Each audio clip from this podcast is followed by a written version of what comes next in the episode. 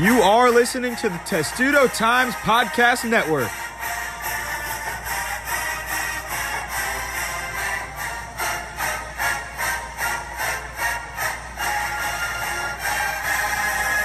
Welcome back to the Testudo Times Weekly Podcast. Matt Levine and Lila Bromberg here today, and today's been a hectic day so far. A lot of breaking news out of the Maryland men's basketball and Maryland football programs, um, specifically the opponents that they were supposed to have over the last week or the week coming, and we'll get into that. We'll get into their uh, their seasons so far, as well as Maryland women's basketball, um, their successes early on in the year. Um, but Lila, just a crazy day so far. Yeah, I was just telling you, I was like, is this year just going to be writing breaking news articles about COVID? I feel like being a journalist these days, like, like half of your job is just writing about cancellations. It's kind of crazy. Um, yeah, we had, I think, right before I got into my first class, maybe like 9:45, around 10, somewhere there. Um, we found out that Maryland men's basketball's game against George Mason for Friday, December 4th was canceled. Um, they had already had two cancellations uh, earlier in the week. Uh, originally, they were supposed to play Monmouth on December 1st, and then that was canceled due to COVID outbreak in that program. And then it was rescheduled with Towson, same thing there. Um, then they decide to move the game to uh, Saturday, where they'll be traveling to JMU, making it the same exact time as football, which is going to be interesting. And um, now, yeah, now George Mason is canceled for opponent having more cases. And, you know, with football, I think you and I were talking about it all week that maybe this game with Michigan was a possibility to be canceled because they've been dealing with an outbreak themselves. And it just came out officially that it has been. So, um, that's four cancellations in the past week across those two sports, which is kind of crazy. Like, just what's your reaction to that? You know, like we knew some of this going into the season, but actually, like having it happen well, I think it's crazy also how Maryland had two games canceled for their own COVID issues in football uh, against Ohio State and Michigan State. Um, those were two home games, so they lost both of those. They play at Indiana, and then their third game in four weeks gets canceled at Michigan. Uh, and there was a lot of speculation over, I think, since Monday, honestly, uh, that they they had uh, assumed some positive cases and they confirmed some of those to be negative but then the next day there was more positive cases so i think the whole thing is just it's crazy um, and the big ten's protocols and everything with daily testing and having to get those confirmed positive with pcr tests i think that's uh, I, I, I like that idea still um, their idea for that was to stop the spread of everything which I don't necessarily think it has done particularly well, but there's really no way to to avoid that if you're going and having these practices as normal as possible with still getting tested every day. Uh, once you find those cases, you pull those individuals out of practice and things like that, but it might be too late by then. And they're already, you know, they're already in contact with each other every day at practice, within the program meetings and things like that. But it, it's just it's it's too hard to anybody that thought going into this season that this wouldn't happen was wrong, and they probably realize that now. Uh, but I, I know you and I both knew right before this season started that these are things that were likely going to happen, and Locksley says it all the time that they signed up for this basically um, week in week out. You have no idea what's going to happen, and they knew what they were getting into. So um, it's it's frustrating for us, but I'm sure it's even worse for some of these players that don't get to play now. Yeah, that's what I was talking about with some of the guys with is like if I'm this upset, like just because it's my last year covering this team, I like can't imagine how upset you guys are, especially um, the older guys. Um, and I think for Maryland football, it's especially upsetting because they were really finding a momentum. Um, right when they the two games canceled there's ohio state and michigan state um, you know let's be honest ohio state they probably weren't going to win that one um, unless they pulled off a giant upset um, and then they were going to play michigan state which you and i both talked about was a winnable game and you know then they come back into things they're still missing players and they play one of the top teams in the country and I thought we'll we'll get into it later, but I thought they really competed well despite lack of execution, which kind of could be expected with the Russ. We'll get into that, but and now to have this game canceled, it's like another time where you're finally getting back into things. Um, I, have heard they're still practicing. I have heard also um, from people within the program that there is a possibility within the Big Ten of maybe games that like teams that had opponents cancel games could play against each other. Right now, Minnesota and Northwestern is canceled due to cases within the Golden Gophers program. I don't think it's a good idea for Maryland to play Northwestern again. It's one like you don't really ever have in a Big Ten season um, a team playing against each other twice. And also, that's a really, really tough opponent. Um, and Ohio State had cases, but they seem to be saying it's not an issue. I personally don't believe that. Um, this is a team that has a legitimate shot at the playoffs, and I don't necessarily think that they're going to be transparent, if I'm being completely honest. And that's speculation that is not based on fact. That is just my opinion. Um, but if that game, if something were to happen, I think that would be a perfect matchup for Maryland to replay that Michigan State game. Yeah. But, but it's just so many unknowns, you know? You just don't know if this season. It could change in an instant, which we've learned. It literally every day is a breaking news story, as you pretty much said a few minutes ago. But we always have to be on alert. yeah, literally the post notifications on Twitter for um, you know national networks of reporters that have these sources and get these stories out right away you know that helps us as well. And then just being in contact with everyone around the program it's it's crazy how much changes every single day. Uh, i think that's the craziest thing is that you just wake up and you have no idea what's going to happen that day. And locksley said on yesterday in availability that they woke up yesterday michigan's on their schedule they were going to prepare for michigan. Right because i asked about this because i knew the yeah. michigan game was going to get canceled and i said like is there a contingency plan in place? Right. and he was right. It is above his pay grade. Um, and that would be more of a decision by Damon Evans and, and the Big Ten Conference. Um, but I mean, I'm hoping there's some sort of contingency plan in place because then they would lose three games. I mean, I think this team would have had a five and three record. If they had everyone against Indiana, they could have won that game based on what I saw last week. I really think they could have. If they had a full team and they hadn't missed two weeks of practice, I think they had the ability to win that game. Um, but now you're looking at what's likely to be a three and two record. I mean, it could have been a five and three record. It could have been a six and two. Most likely five and three. But now you have three and two. Um, and that doesn't look great on paper. But I think in the grand scheme of things, after everything we've seen, this season is not going to mean anything in terms of records or history. Especially for Maryland, this is a year of development, and I think for any program, this year doesn't mean anything unless you're like in the playoffs because there's so many interruptions and even with the playoffs like yes these are the teams that most people expected to be in but they're all dealing with different circumstances right? Like the sec policies are very lax. The accs are pretty lax as well. Um, same with the big 12 and so you know schools like i mean i don't ever think the pac 12 was going to have a team in but like schools like the big 10 just everyone is dealing with different circumstances so it's hard i know the football playoff committee is going to have a really hard time this year because they're deciding like between opponent between teams that have had different games that have had different situations that have had different players in and out at times it's just i mean it's a mess you and i have texted about this like it's just this whole situation is a mess and it's already unfolding this early in the season with college basketball it's every day with these college basketball. I get alerts of it's like every 30 day. every day. Several programs shutting down. Um, and Maryland's already had to deal with that. We mentioned with a game scheduled against Monmouth canceled, a game scheduled against Towson canceled, a game scheduled against George Mason canceled. And as far as basketball goes, it's a lot easier to reschedule or not reschedule, but schedule new opponents when you have cancellations like that as opposed to football um, I'm not sure the reason for that.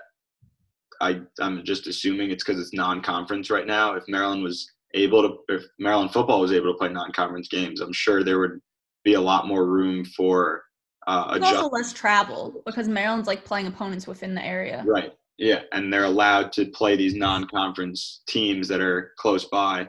Um, so I think that helps.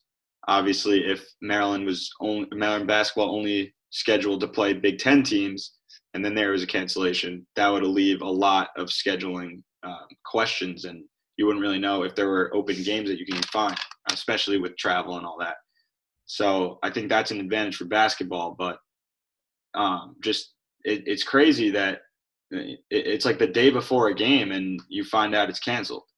Uh, I don't know how that goes down at practice for these teams where they just find out, oh, we're not playing this game. You know, we just prepared for however long they in between their next games. You know, they they prep for these teams. They practice as if they're going to play these teams, and they watch their film and they do all these different things that go into trying to win a, basketball game, and then it just doesn't happen.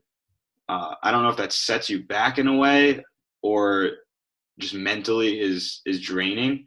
But I know if I was a player in college sports right now, my mental capacity would be drained every single day by just the news that comes out. And it affects every team. It really does. Yeah, and like just to be the person scheduling the games um, within the Maryland basketball program, I believe um, that's Mark, not Mark Turgeon, but uh, director of player ops um, of basketball operations. Sorry. To have the game scheduled earlier today and then have a new opponent within like three hours, is it a good opponent? No, not really. But just to reschedule, I mean, a game like that, I think George Mason was one of the only competitive opponents on the schedule. And they're not even that good, but I mean, St. Peter's is not.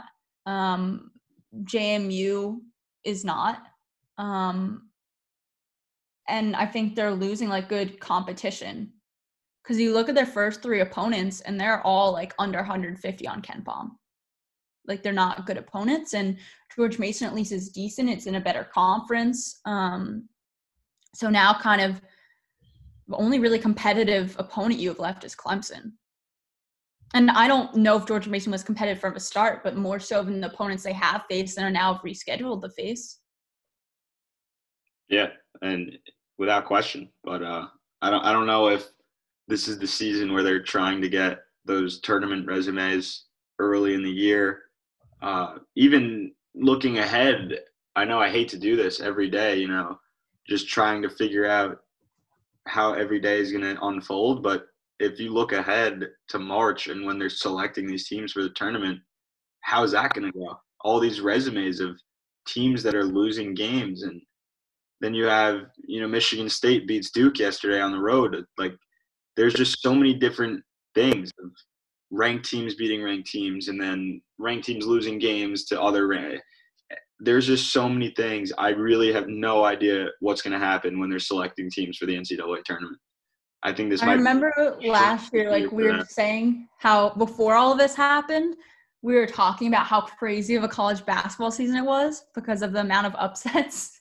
And if we had known back then what like the season would look like a year from them, like I don't know, you just kind of it's it's hard because it's such a mess, and I think kind of people are forgetting about how dangerous those fires can be um, obviously, we want to see sports played. It's our careers depend on it. It's it's these guys want to play, but I don't know. I think there needs to be a little bit more caution taken by some of these programs. Um, I think Maryland has done a good job with basketball so far. It seems. I mean, they haven't had a cancellation when like at least like 80 programs have. It seems.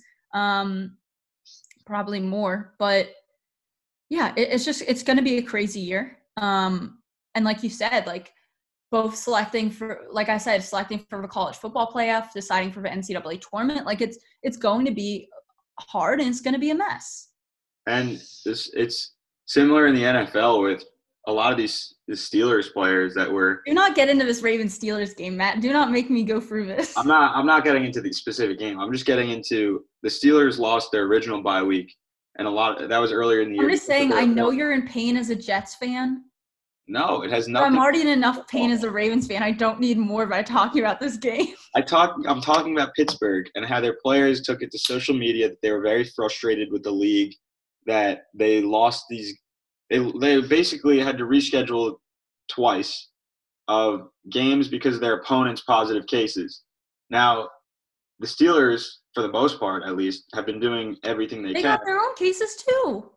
I know, but when you're not the team that is forcing the cancellation, that's got to be so frustrating for these collegiate athletes. Is what I'm trying to say is that Maryland's basketball team has been, from what we know, doing a great job at avoiding coronavirus or avoiding. After having an outbreak over the summer, though, they we'll- had it over the summer, so I don't know how many of them are uh, not able to get it right now, but nobody really knows. But I think the thing is that when your team is the one that's not forcing the cancellation, it's even more frustrating sometimes that you're doing everything right, distancing, sacrificing everything for this season, and you lose a game because of another team uh, not following those guidelines or just being in the wrong place at the wrong time, whatever it is. I think that might be uh, a very frustrating point for these athletes. Yeah, for sure. It's just, I mean, it's 2020. It's not really an ideal situation for anyone, but I guess instead of harping on this a bit more, because it's not a very fun topic to talk about, let's get into some games. You want to start with football or basketball? Uh, let's recap Indiana football. All right. So, like we said, Maryland goes into that game. Um, they're down 23 players, including um, some of the best players on the team. Um, you're down two starting offensive linemen. Um, you're down two of your best wide receivers in uh, Rakim Jarrett and Jay Jones. You're down your best running back in Jake Funk. You're down your best two defensive backs and Nick Cross and Tarheeb Still, um, and a bunch of other guys there as well. Um, so you enter down some of your premier talent. Um, you know, you're missing your center. You're missing one of your best offensive linemen as well. And so they enter this on two upward hills of not only are you down 23 players, but you're going against the number 12 team in the country. And I think while it was clear that the offense did not do its job and did not execute properly, I think it needs to be accounted that one, they had like a week, like maybe like five days, four or five days of practice, and Locksley was virtual for most of that. So he and Leah did not have their normal routine that they have. Um, the team did not have a normal routine, really. Um, and you're also just kind of shaking off that rust, you know, like it takes time. They were for like they had to stay in like a hotel room, they had to stay mostly inside. Like there wasn't a lot they could do. And that needs to be taken into consideration. And and despite that, you know, I thought the defense really put up a good fight. This was a close game until the fourth quarter or until like the third quarter. Um, you know, they were down seven to three to the number 12 team in the country, being down 23 players at halftime. And I think that says a lot, regardless of the result of the game and how poorly the offense played. I think that actually says a lot because of how poorly the offense played. I mean, I, I agree with you. Indiana was also down uh, several players as well, but Not had- their like best players guys. though. They had their best guys, and Maryland's defense was really the bright spot in my opinion there, uh, especially without Nick Cross, future pro, without Tarheeb Still, without Ace Ely, just so many guys that have made such an impact so far this year. Um, without them, they really the defense really held Indiana's offense in check, which I was shocked by. Uh, based Yeah, on the run defense was a little shaky, but the pass defense was so good. yeah, The I best mean, I've seen from him all season. based on how Michael Penix Jr. had been playing, unfortunately tore his ACL in that game. He missed the rest of the year, but he had been playing like a, a Heisman candidate almost, or at least close. And they have some of the best receivers in the nation, in Whop Philyor, Ty Fryfogle, um, Hendershot. Two of the best well. names in the country as well, I will add. But just that skill that they really held in check, I thought was tremendous. Uh, and that kept them in the game with the amount of offensive mistake, not mistakes, but miss executions that they, they, they couldn't execute well. And there was a lot of penalties on offense Mhm. that uh, Yeah, forced them so- to turn the ball over. To get into the specific numbers, um, just in terms of how limiting they were of Indiana's offense, because I don't think people necessarily realize like how good this actually was. Um, prior to this game, Indiana averaged over 312 receiving yards, second in the Big Ten. They had the most total passing yards of anyone in the conference at 1,561.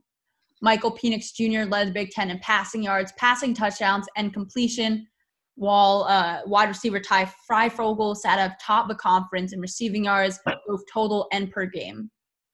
Um, and heading into the contest for Maryland, they had only kept an opponent under 200 yards through the air once this season against Minnesota.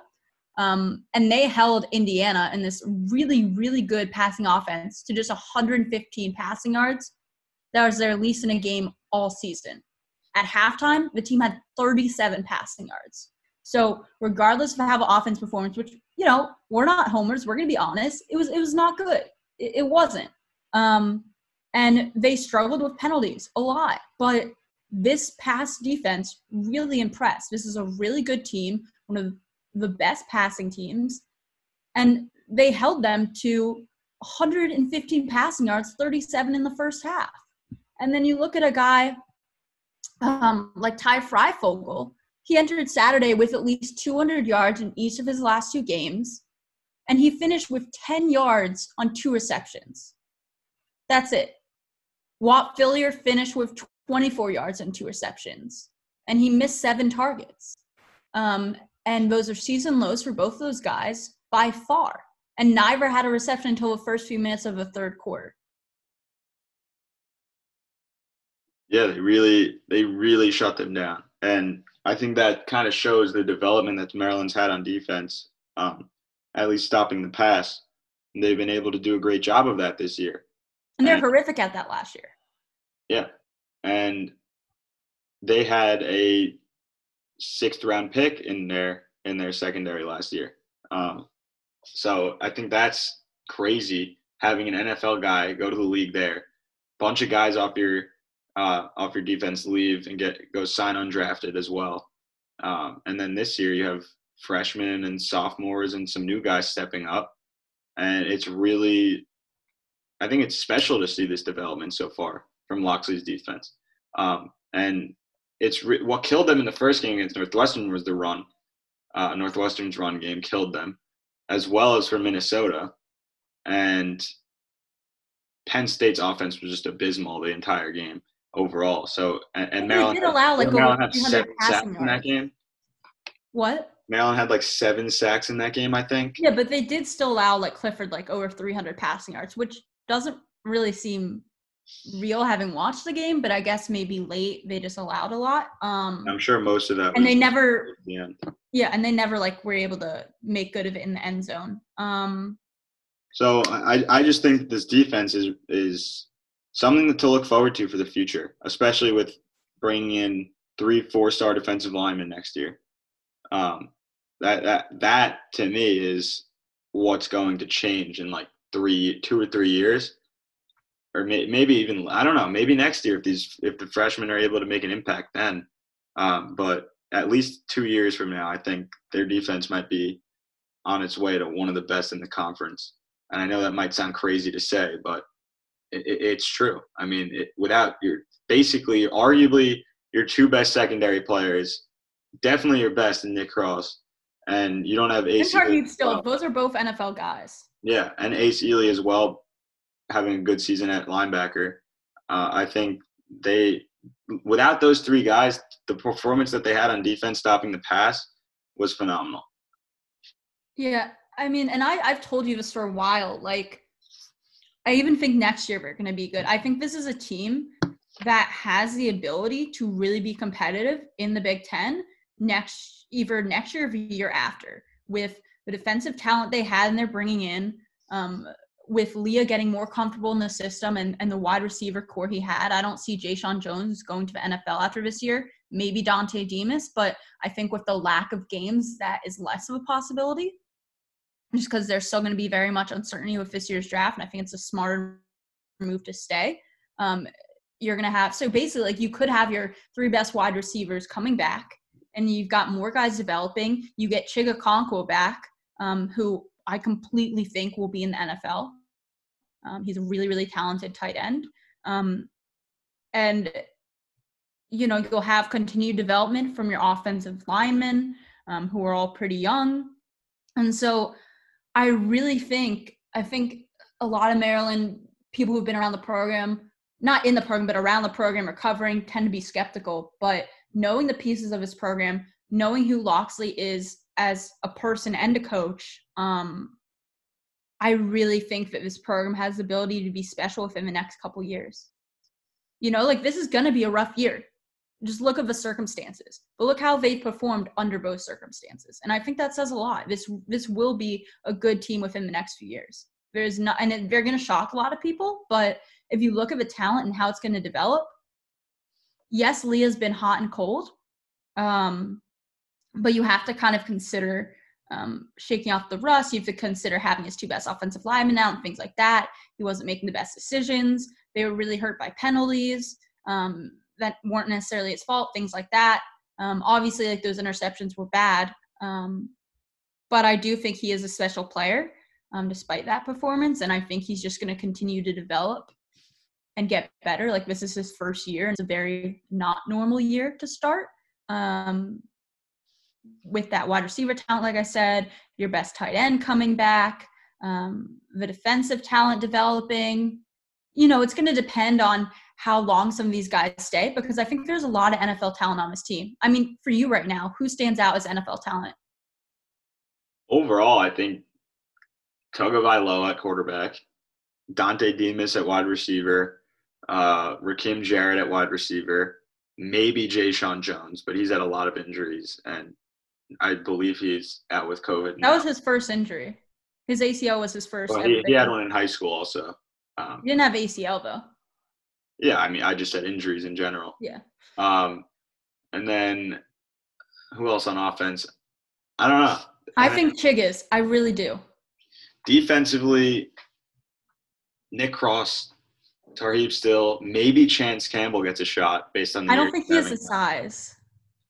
He might get a shot with the, the year he's having now. Who I'm knows? just saying, look at a guy like Trey Watson. He had an even better year and just got ruled out for his size. Still upsets me.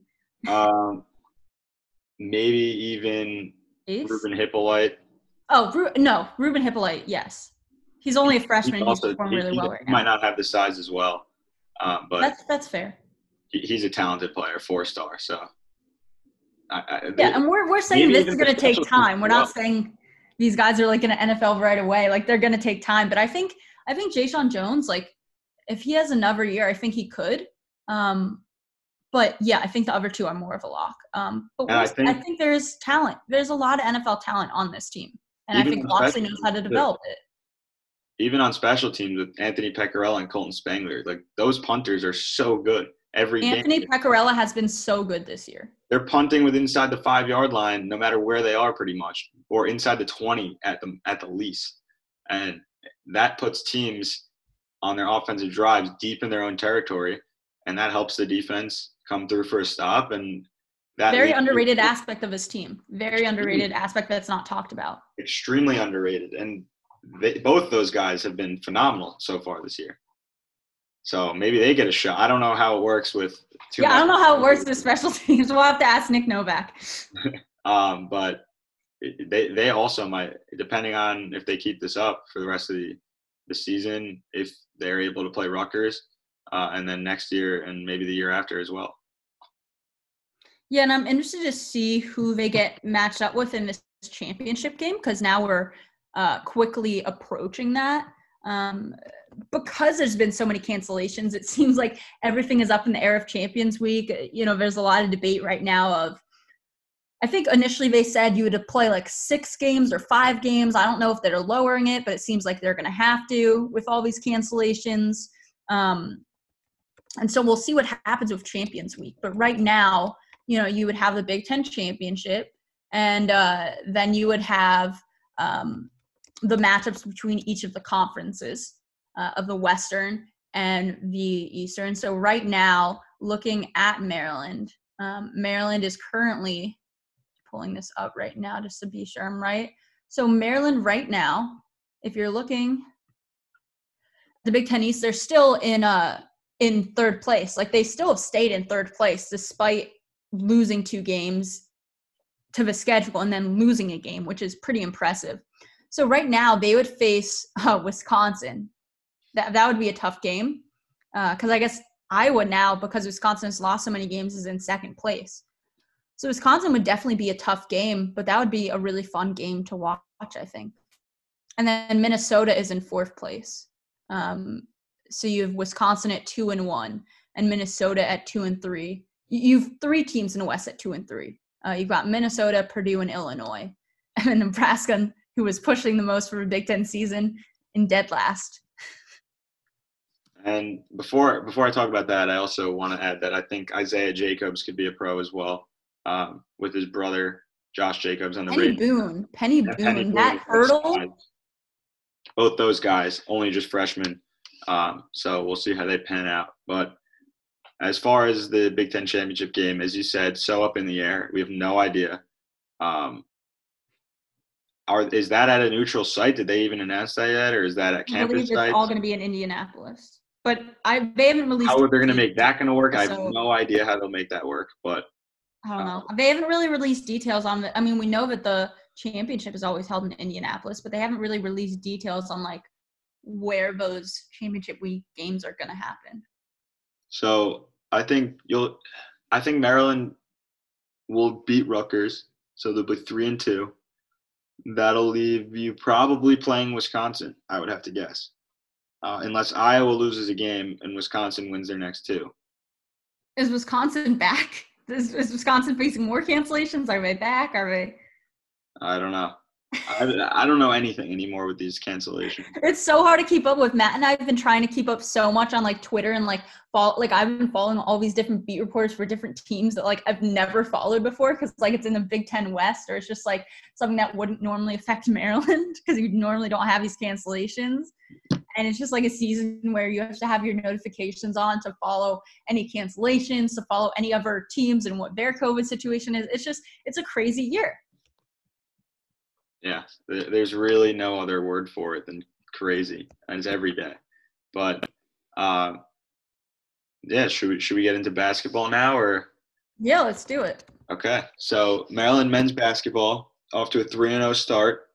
Uh, they handled their first two games pretty well against Mount St. Mary's. In their third game, they handled the first first half pretty well, at least towards the end of the first half. Second half, they get a ten point lead blow it somehow.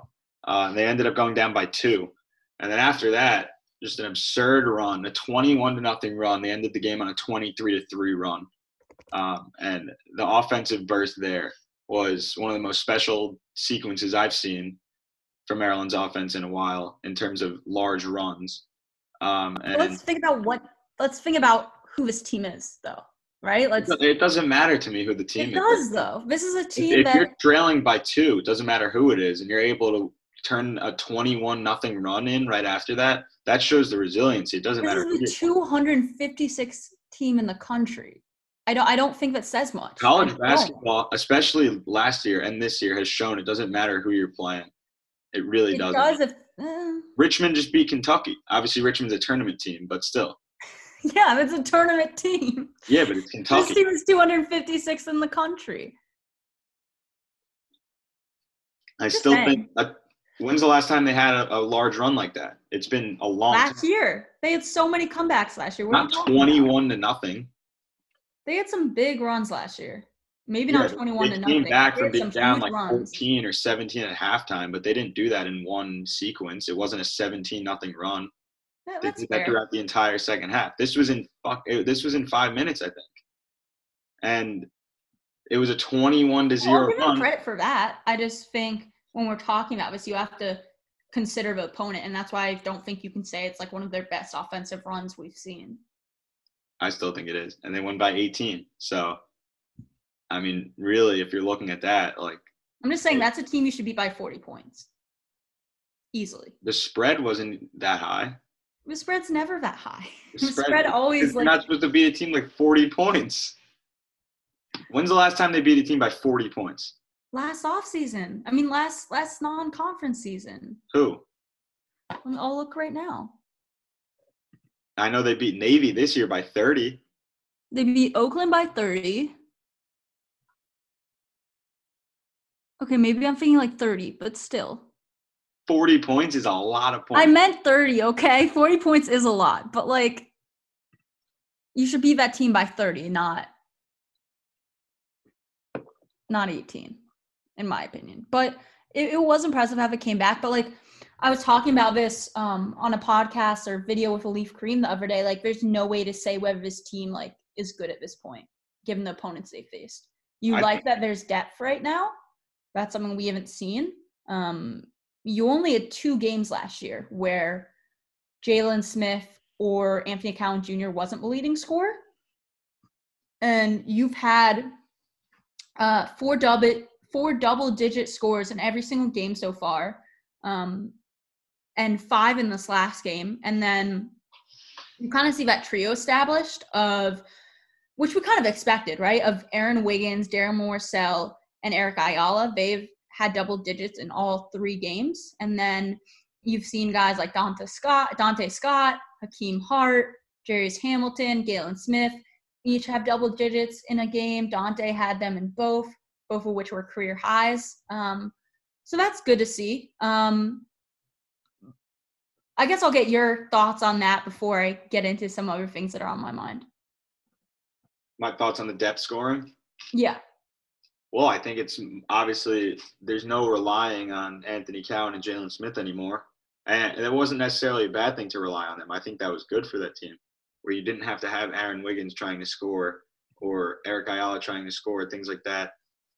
And I think even more so now, Ayala doesn't necessarily need to score.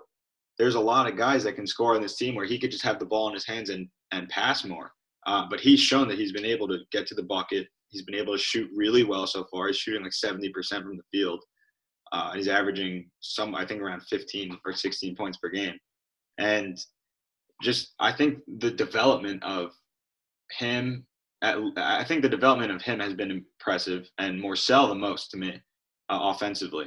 And then obviously, I knew what Wiggins was going to do. Um, he started off slow in a couple games, but he's picked it up. He's put together some of his own runs. He had an eight nothing run against Navy, and like I just I think I think Aaron Wiggins is a pro and he has the pro size and everything like that. He's just got to be more consistent in shooting. And I talked about it before the season started, and I'm I don't know if I still think it so far. Again, it's too early to tell. But I thought that their offense was going to go if Wiggins goes. And now I'm starting to think that they don't really need Wiggins to score too much. I think as far as shooting goes, if they're going to shoot the ball well, Wiggins is likely going to be shooting well from deep. But as far as scoring goes, I think anybody can score. As far as the seven guys or so you mentioned, the trio of Ayala, Wiggins, and Morsell, they can all score. They've shown that so far. They sh- they've shown that throughout their careers too. And Donta Scott has been so impressive. Uh, and I loved his development last year as a freshman. Just from the first half to the second half of the season, he was a new player. Uh, and towards the end of the year, he was a big reason why they won the Big Ten title. He was a huge reason why, just a freshman. I think he has a chance to be an all Big Ten player eventually. Um, and Jairus Hamilton as well. In three games as a Terp, the most impressive one was against Mount St. Mary's. His body is just it's insane. He's 6'8, 235 pounds, and he's a big kid. And he's shooting the ball from deep. He's he looked a little bit off shooting from the mid range. Darius Hamilton? Games. Yeah, No, he shot horribly in the first two games. that's what I said. He looked a little bit off shooting from mid range, He was Uh, like one for seven. leaving it short a little bit. But in the Mount St. Mary's game, he was absurd. And he had a couple threes. He had some great moves down low, fooling defenders. Uh, and he's using that size. And I think if he gets going early on in his Maryland career, just three games in, it's going to be a fight to see who starts, him or Donta Scott at the four. I think starting both of them could be beneficial to this team. And the five that were on the floor when they had the 21 nothing run was the big three of Ayala, Wiggins, Morsell, Donta Scott, and Jairus Hamilton. And that's not really going to work in Big Ten play against Iowa and Illinois, maybe even Wisconsin. But eh, Wisconsin doesn't really have a, a huge player the way Garza and Cockburn.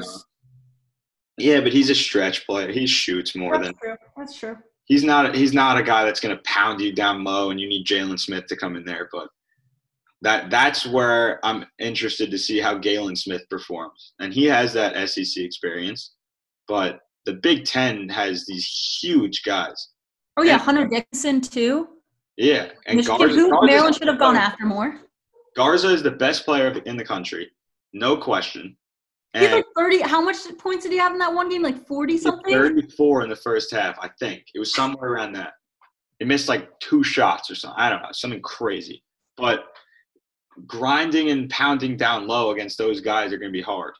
So that's why I don't know what the lineup is going to look like when you play a team like that. But when you're playing, even Mount St. Mary's, they had height. They had two six nine forwards, and Maryland's front court was a lot small. Uh, not a lot smaller, but you had Jairus Hamilton six eight, Donta Scott six seven. So you had smaller guys in those late runs of that game, and it worked out well. But I'm again, it's not going to work against Garza and Cockburn.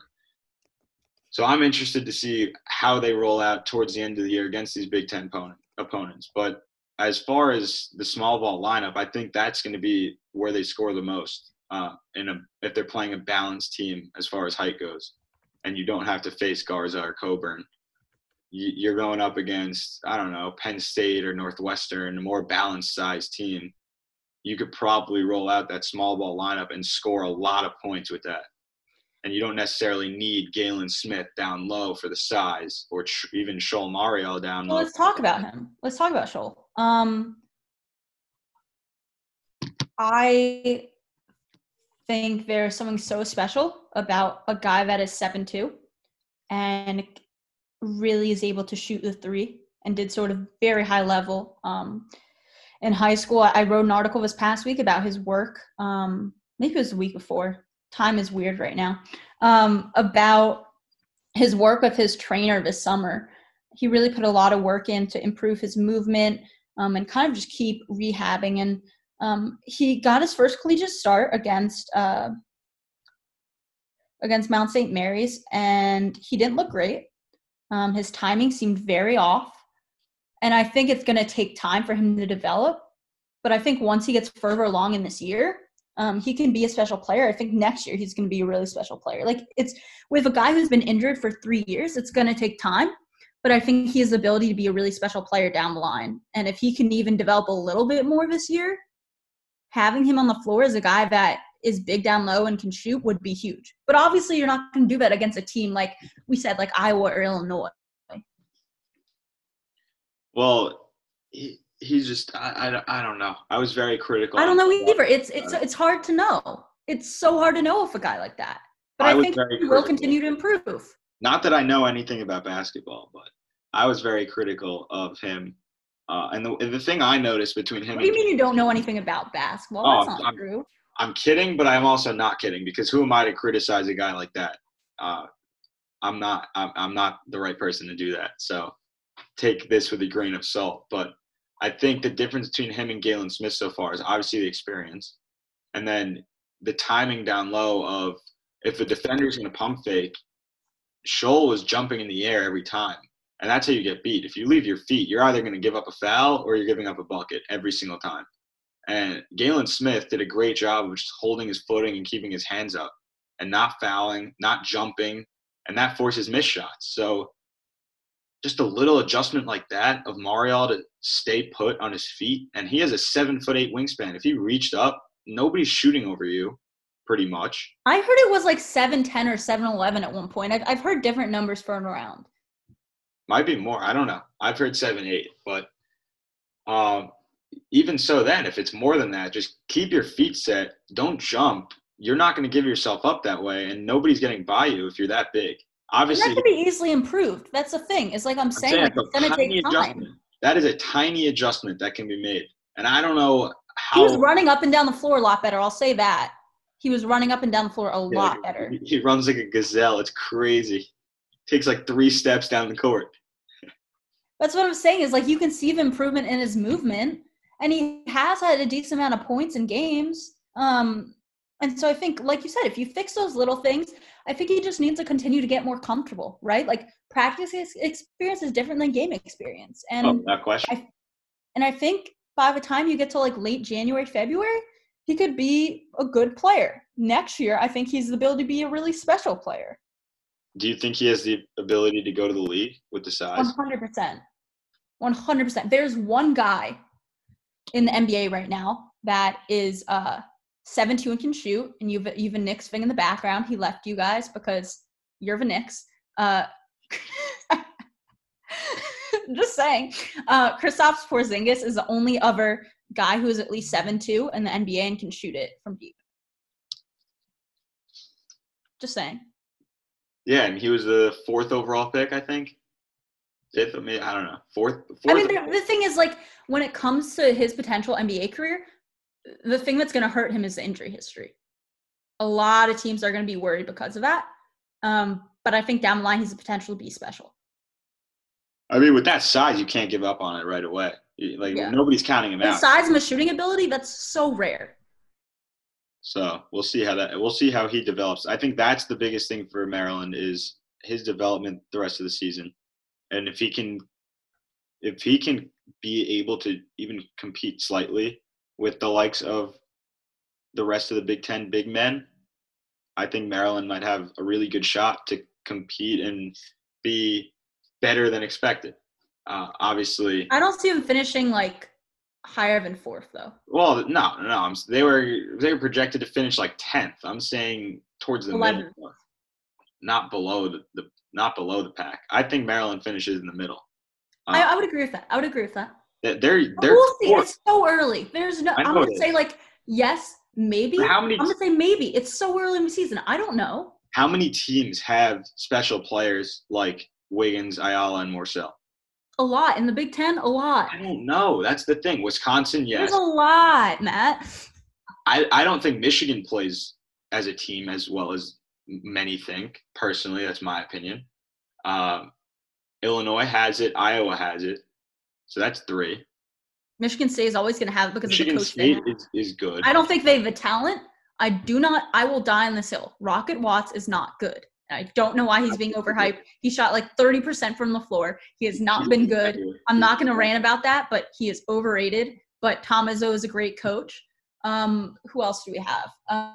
Um, Northwestern's going to suck. And I've heard that from my friend who covers the team who we have on the podcast, Andrew Golden. He doesn't think they're going to win a single game in conference play.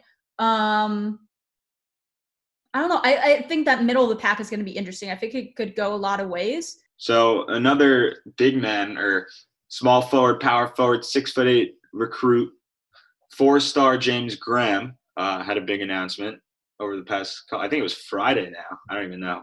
As you said, Lila, the days just all mixed together. But he announced that he's going to enroll early to Maryland, graduate high school early, forgo his senior season, and well, it was already canceled, but yeah. Yes, but he'll come to Maryland around Christmas time, I believe, and be immediately eligible for the Terps this season. So that's huge news come Big Ten play. If they can get Graham in the weight room, get him acclimated early and developed early, uh, he can potentially be a piece that Maryland relies on in the front court.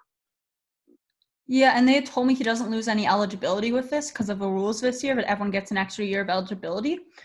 Um, and so, like, I think he's going to be really good next year because he's getting this experience, and we'll see how he does this year. You know, he'll. I had been told that he'll come in at the end of the fall semester, which is mid December, and then he will play once the second semester starts, I believe. So like mid January ish or after the holidays. It's kind of unclear. Um, but like he needs to get acclimated first, but maybe later in the season he could have a bit of an impact. But like this isn't a guy that's gonna start games or like play like a huge amount of minutes anyway, at least to start. And it's good to get him here early, especially with the talent that next year's class already has, with him being one of three four stars. Uh, just to get one here earlier and developed earlier and acclimated earlier, I think that for that makes everything go faster. The process of getting these freshmen to play. Like next year, we'll see how how much he plays this year. But even next season, will we consider him to be a a freshman? Like, uh, yes, but at the same time, he's further along in the process. You know. Yeah, it's So- good for his team. It, Yeah. it is. It, it's it's good and it's it's and if they can rely on him, I, he's he might even produce right away. I don't personally think he will have a huge role just because he's going to be young and they're going to want him to get stronger and acclimated and everything else. But come early next year, he's going to be making impacts right away.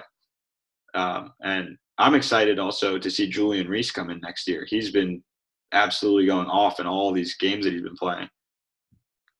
And that is a good kind of segue into Maryland women's basketball, who I think is going to have a better season than all of these teams by far and could walk away as national champions. Women's basketball has been uh, really impressive. Yes, they lost that game to Mississippi State. Missouri, they had- Missouri State. What? They lost to Missouri State. Yes, Missouri State. They lost that game to Missouri State. Um, and before that, they had a win against Davidson, which, while not ranked, is a good team. Um, and then they come back after this loss to Missouri State, which was closely, and they absolutely dominate number 14 Arkansas. They had the most points in program history against a ranked opponent, most points scored against uh, Arkansas ever in school history. Um, set a record for the Gulf Coast Showcase Beach Bubble Tournament. Um, they were dominant. and it, it's everybody. It's everybody this year, uh, and there was so much relying on Kaila Charles last year, who was one of the best players ever to come out of Maryland. You had Stephanie Jones, Blair Watson. We talk about all these players that are gone, and I'm shocked by how much of an impact the transfers into the program have made early on. Uh, Yeah, I did not Like- expect that. Like I did, I didn't expect uh, Katie Benzan just given how short she is.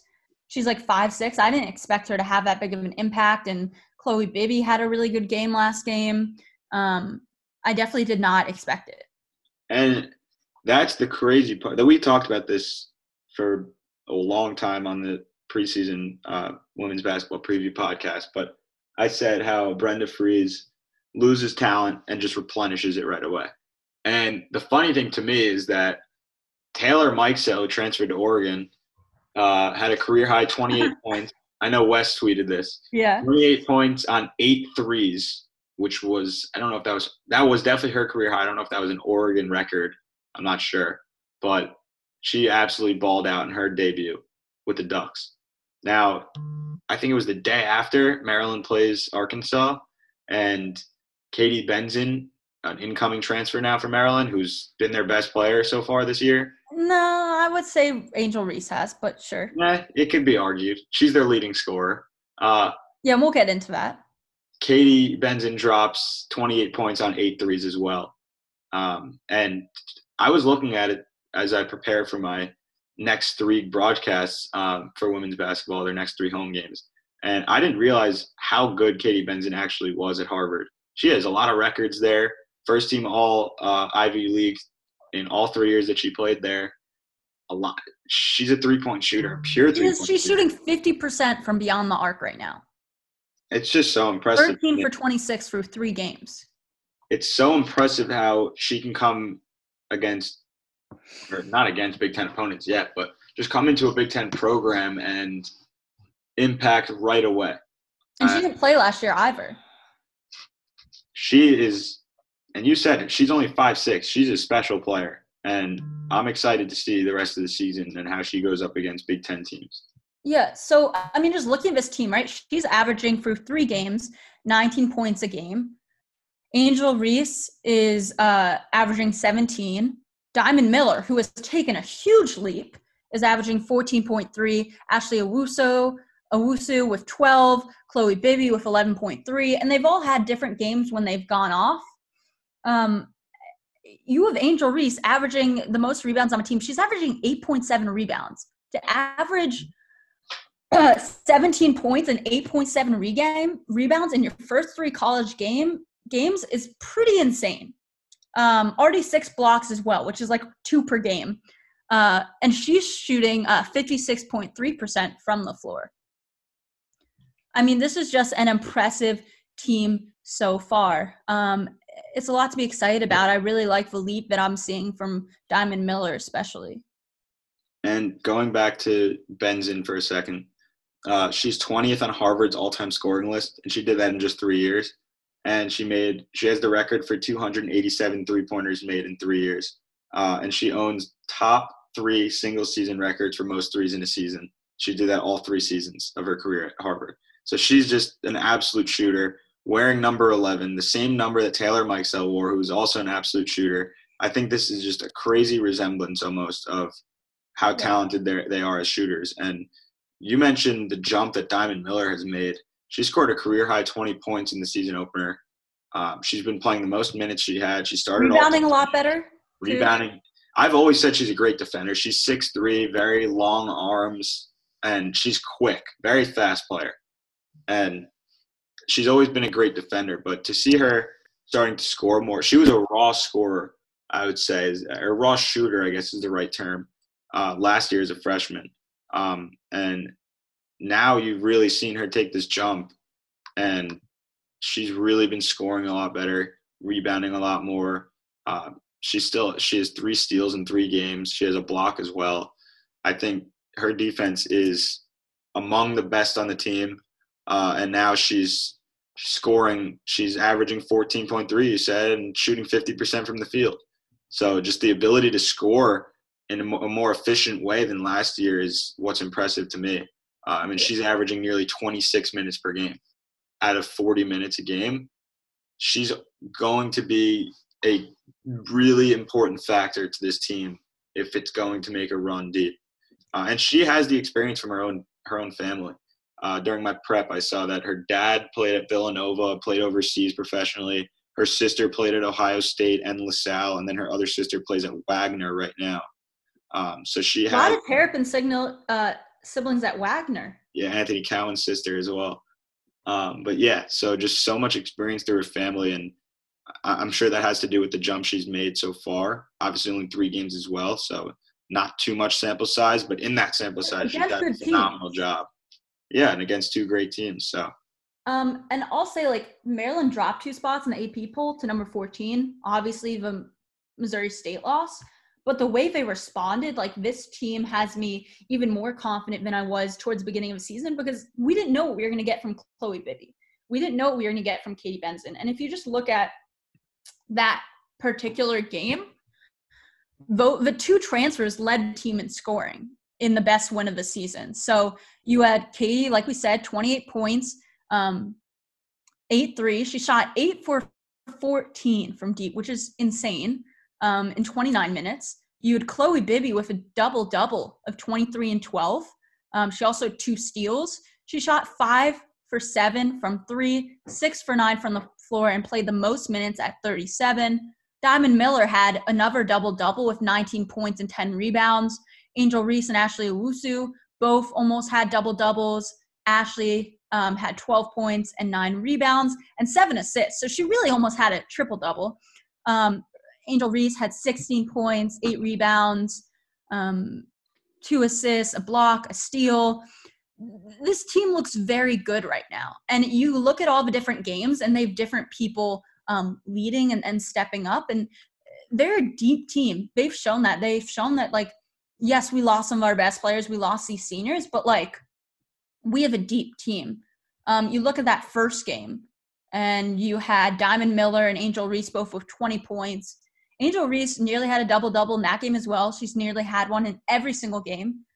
In that game, she had 20 rebounds, or sorry, nine rebounds, 20 points, uh, two blocks, and a steal. Shot seven for 10 from the floor.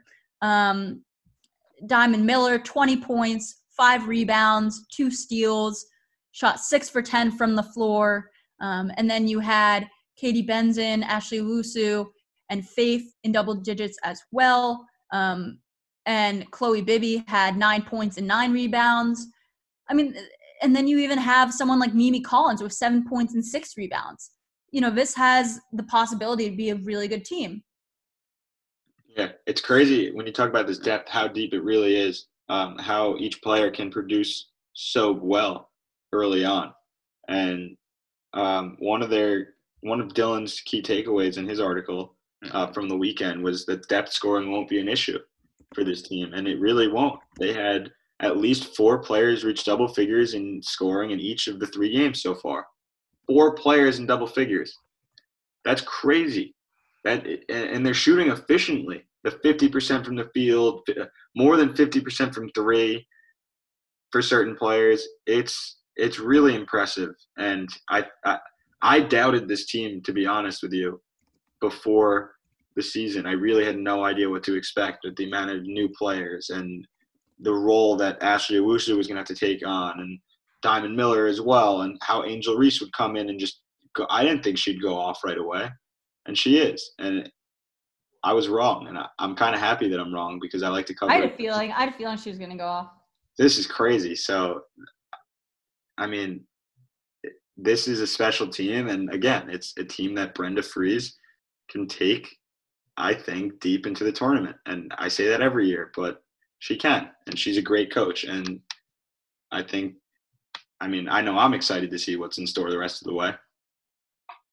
Yeah, I'm excited to see that as well. We'll wrap up with that. Make sure you guys catch Matt on the Towson broadcast. Towson, Coppin State, and Mount St. Mary's. All yeah, three. so make sure you follow along. Hopefully, he won't continue to be a jinx with game cancellations. uh, issues so far. Thank you guys so much for listening. Make sure to follow all of our coverage at testudotimes.com.